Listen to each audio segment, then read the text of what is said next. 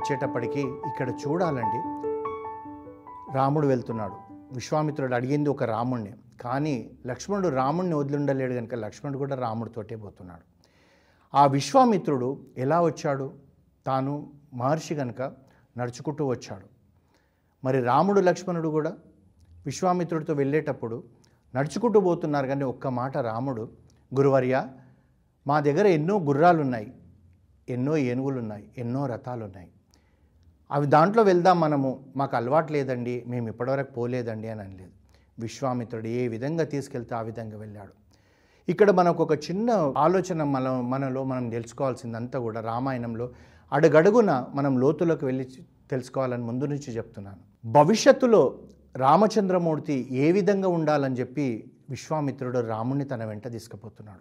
భవిష్యత్తులో రాముడు అరణ్యవాసం చేసేది ఉంది.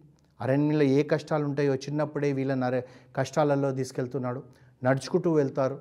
వెళ్ళినప్పుడు కాళ్ళు నొప్పులు కావచ్చు పడుకోవడానికి ఇక్కడ హంసతూలికమైన మంచాలు ఉంటాయి ఇవన్నీ ఏవి ఉండవు. రాళ్ళపైన పడుకోవాలి గడ్డిపైన పడుకోవాలి. ఇవన్నీ కూడా రాముడికి తెలియడానికి. వసి మన మన భాషలో చెప్పుకోవాలంటే వశిష్ఠ మహర్షి తీరి చెప్పాడు రాముడికి. విశ్వామిత్రుడు ప్రాక్టికల్స్ చేస్తూ తీసుకెళ్తున్నాడు. అంతేకాకుండా రాజారాముడైతాడు రాముడు. తాను వెళ్ళేటప్పుడు ఎన్ని కథలు చెప్తాడో ఒక రాజు ఒక ప్రభువు ఎలా ఉండాలనేది ముందు ముందు మనకు తెలుస్తుంది. ధర్మం అంటే ఏంది అన్నది తెలుస్తుంది. ఓ స్త్రీతో ఎలా ఉండాలన్నది తెలుస్తుంది. ఒక స్త్రీని మనం ఎలా ఆదరించాలని తెలుస్తుంది. ఇవన్నీ తెలవడానికి విశ్వామిత్రుడు రాముణ్ణి తీసుకుపోతున్నాడు. అంతేకాకుండా రామచంద్రుడుగా ఉన్న రాముణ్ణి శ్రీరామచంద్రుడు చేస్తాడు ఆకరణ అంటే స్త్రీ అనేది ఎప్పుడు వస్తుంది వివాహమైన తర్వాత వస్తుంది. పురుషుడికి స్త్రీ అని వస్తుంది. స్త్రీకేమో స్త్రీకి ఏమో శ్రీమతి అని వస్తుంది. శ్రీరామచంద్రమూర్తి ఎప్పుడవుతాడు? విశ్వామిత్రుడి వల్లనే సీతమ్మ వారిని వివాహం చేసుకుంటాడు కనుక శ్రీరామచంద్రమూర్తి అవుతాడు. అయితే ఈ విధంగా అడవిలలో వెళ్తుంటే ఎక్కడిసారి కూడా రామచంద్రమూర్తి నాన్నగారు చెప్పారు గురువులు ఏది చెప్తే అది చేయాలన్నారు కనుక అదేవిధంగా నడుస్తూనే వెళ్ళాడు. కానీ గురువర్య రథాలు రెండు ఉన్నాయండి ఒకటి తెస్తాం ఒక దాంట్లో మీరెక్కండి ఒక దాంట్లో నేను ఎక్కుతాననిలే దశరథ మహారాజు కూడా అనలేదు. విశ్వామిత్రుడు నీకెలా దారి చూపెడితే అలా వెళ్ళన్నాడు కనుకనే రామచంద్రమూర్తి వెళ్ళిపోయారు. అయితే మనం ఇక్కడ ఆలోచించాల్సింది కూడా ఒకటి.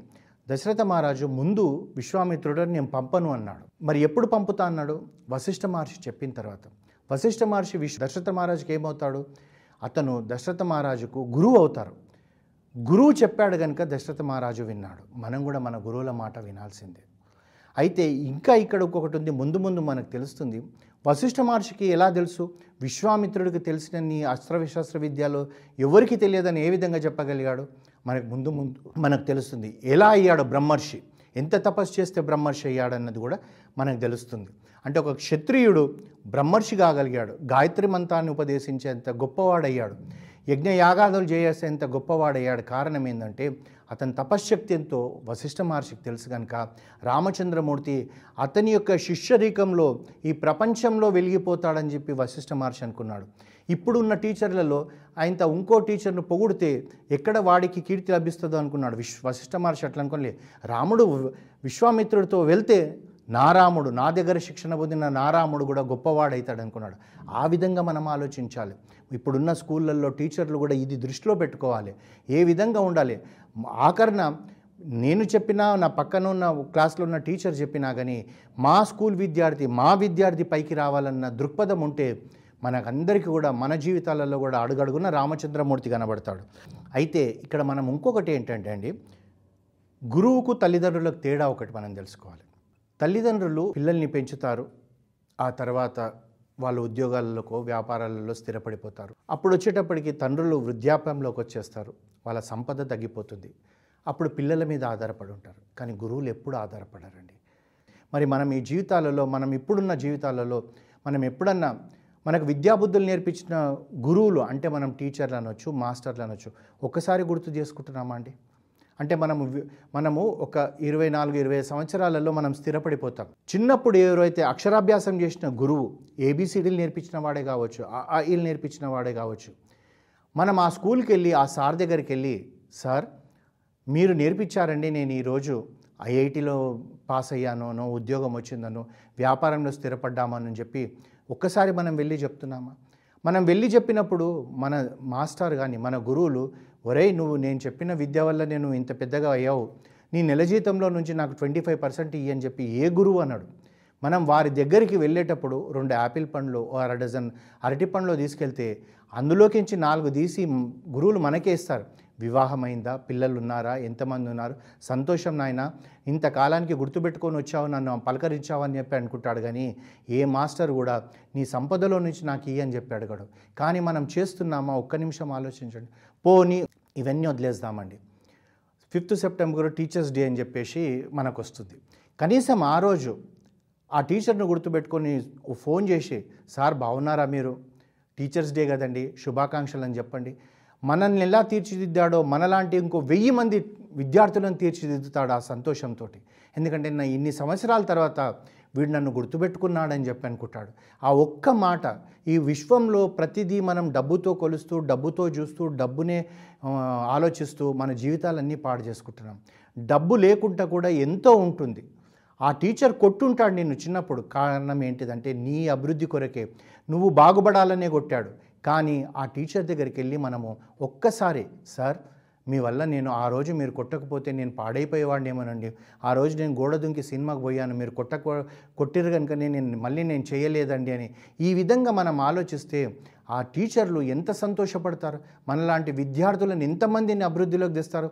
ప్రతి ఒక్క విద్యార్థిని ప్రతి టీచర్ కూడా తన బిడ్డగానే చూస్తాడు. కానీ మనం ఏం చేస్తున్నాము? మనం చాలామంది మీ వెనుక బెంచ్లో కూర్చునే వాళ్ళు ఎలా ఆలోచిస్తామంటే మనకు ఆ పాఠం అర్థం కాకపోతే సార్కు చెప్పడం రాదురా అంటాం. అది తప్పు.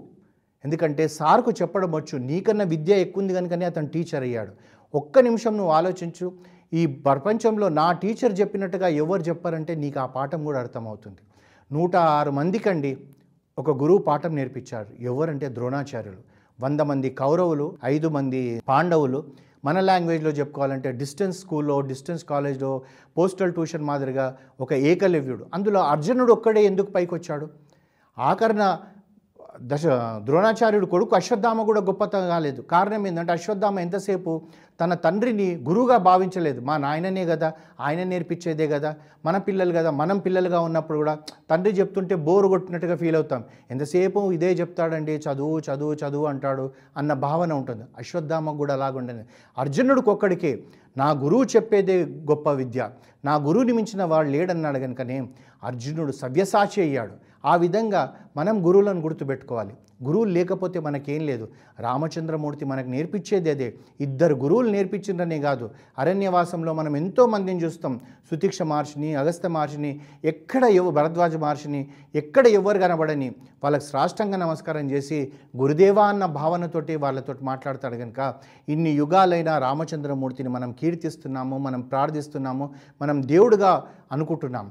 ఒక మానవుడిగా పుట్టిన వ్యక్తిని దేవుడిగా భావించడానికి కారణం ఏంటంటే ఇవే గుణాలు. మనం కూడా మనకు నేర్పించిన అప్- అదే కాదండి విద్య నేర్పించిన ఆ స్కూల్లో ఉన్న టీచరే కాదు. మనం ఒక ఆర్గనైజేషన్లో జాయిన్ అయ్యాం. మనం జాయిన్ అయిన వెంటనే మనం ఏం వర్క్ చేయాలి ఏం చేయాలి ఎలా చేయాలని ఒక సీనియర్ పర్సన్ నేర్పిస్తాడు. అతన్ని గురువుగా భావించు. రేపొద్దున అతన్ని నువ్వు మించి పెద్దవాడి అయినప్పుడు నీకేదో సన్మానం జరుగుతున్నప్పుడు ఆ రోజు నువ్వు నలుగుట్లో చెప్పు పలానా రోజు ఈ బాబాయ్ గారు మొట్టమొదటి రోజు నేను వచ్చినప్పుడు నాకు అన్నీ నేర్పించాడండి. అది నేర్చుకోవడం వల్ల నేను ఇంత వృద్ధిలోకి వచ్చానని ఒక్క మాట చెప్పు. ఆ వ్యక్తి ఎంత సంతోషపడతాడు? నీ జీతంలో సగం అడగడు. కానీ ఇంకొక వ్యక్తి కొత్తగా జాయిన్ అయినప్పుడు ఇంకా గొప్పగా అతనికి చెప్పే అవకాశం ఉంటుంది. అది మనం ఆలోచించాలి. అది గురువులు మనకి మనకిచ్చే సంపద అంతా అదే. గురువులకి ఇవ్వడమే తెలుసు కానీ పుచ్చుకోవడం తెలియదు. అది మనం ఆలోచించగలిగితే ఈ గురువు యొక్క స్థానం ఇంకా ఇంకా గొప్పగా మనకు జీవితాలలో పెరిగిపోతుంది. కృష్ణుడు ఎందుకు సాందీపుని ఆశ్రమంలోకి వెళ్ళి విద్య నేర్చుకున్నాడు? రామచంద్రమూర్తి విశ్వామిత్రుడు వస వశిష్ఠ మహర్షి దగ్గర ఎందుకు నేర్చుకున్నాడు? ఇదే కారణం.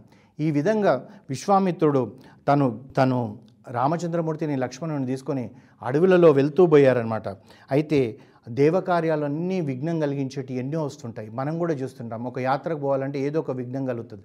సంకల్పం ఉండాలి. లేదు నేను ఎట్టి పరిస్థితుల్లో తిరుమలకు వెళ్తానన్న సంకల్పం ఉంటే మనకు ఆ సంక ఈ యొక్క అడ్డు శక్తులన్నీ కూడా పంపించేస్తుంది. అయితే ఈ విధంగా మనం చూస్తున్న ఆ సమయంలో ఆ రాత్రికి ఆ గు గురు శిష్యులను తీసుకొని ఆ సరియు నది ఉత్తర తీరాన వెళ్ళిపోయారంట. వెళ్ళిపోయి అక్కడ చీకటి పడిపోయింది అడవిలో పడుకొని ఉన్నారు.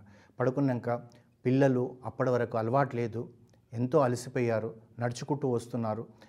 రా చక్రవర్తి పిల్లలు ఎంత సుఖ సుఖంలో ఉంటారో ఒక రాయి మీద ఇలా చేయి పెట్టుకొని తలబెట్టుకొని రాముడు రాముడు పక్కన లక్ష్మణుడు పడుకున్నాడు కింద ఏమీ లేదు. ఆ ఎండుగడ్డి కొద్దిగా వేసుకున్నారు. కింద రాళ్ళు కుచ్చుకుంటూనే ఉన్నాయేమో. అయినా కానీ నిద్రపోతున్న ఆ సమయంలో ఉదయం వెంటనే ముందు లేచింది విశ్వామిత్ర మహర్షి.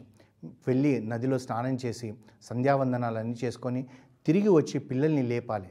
లేపే సమయంకు అక్కడ ఇద్దరిని చూస్తుంటే తన కళ్ళల్లోకించి ఆనందం పొంగిపొర్లుతుందంట ఆ రామచంద్రమూర్తిని చూస్తుంటే ఏ విధంగా ఉన్నాడయ్యా ఈ రాముడు? అని చెప్పి ఆలోచిస్తూ తాను ఆ రాముడిని నిద్రలేపుతున్నాడంట. కౌసల్యా సుప్రజారామ పూర్వా సంధ్యా ప్రవర్తతి ఉత్తిష్ట నర్దాశూర కర్తవ్యం దైవమాహికం. ఇక్కడ మనం చూడాల్సిందంతా కూడా ఏంటిదంటే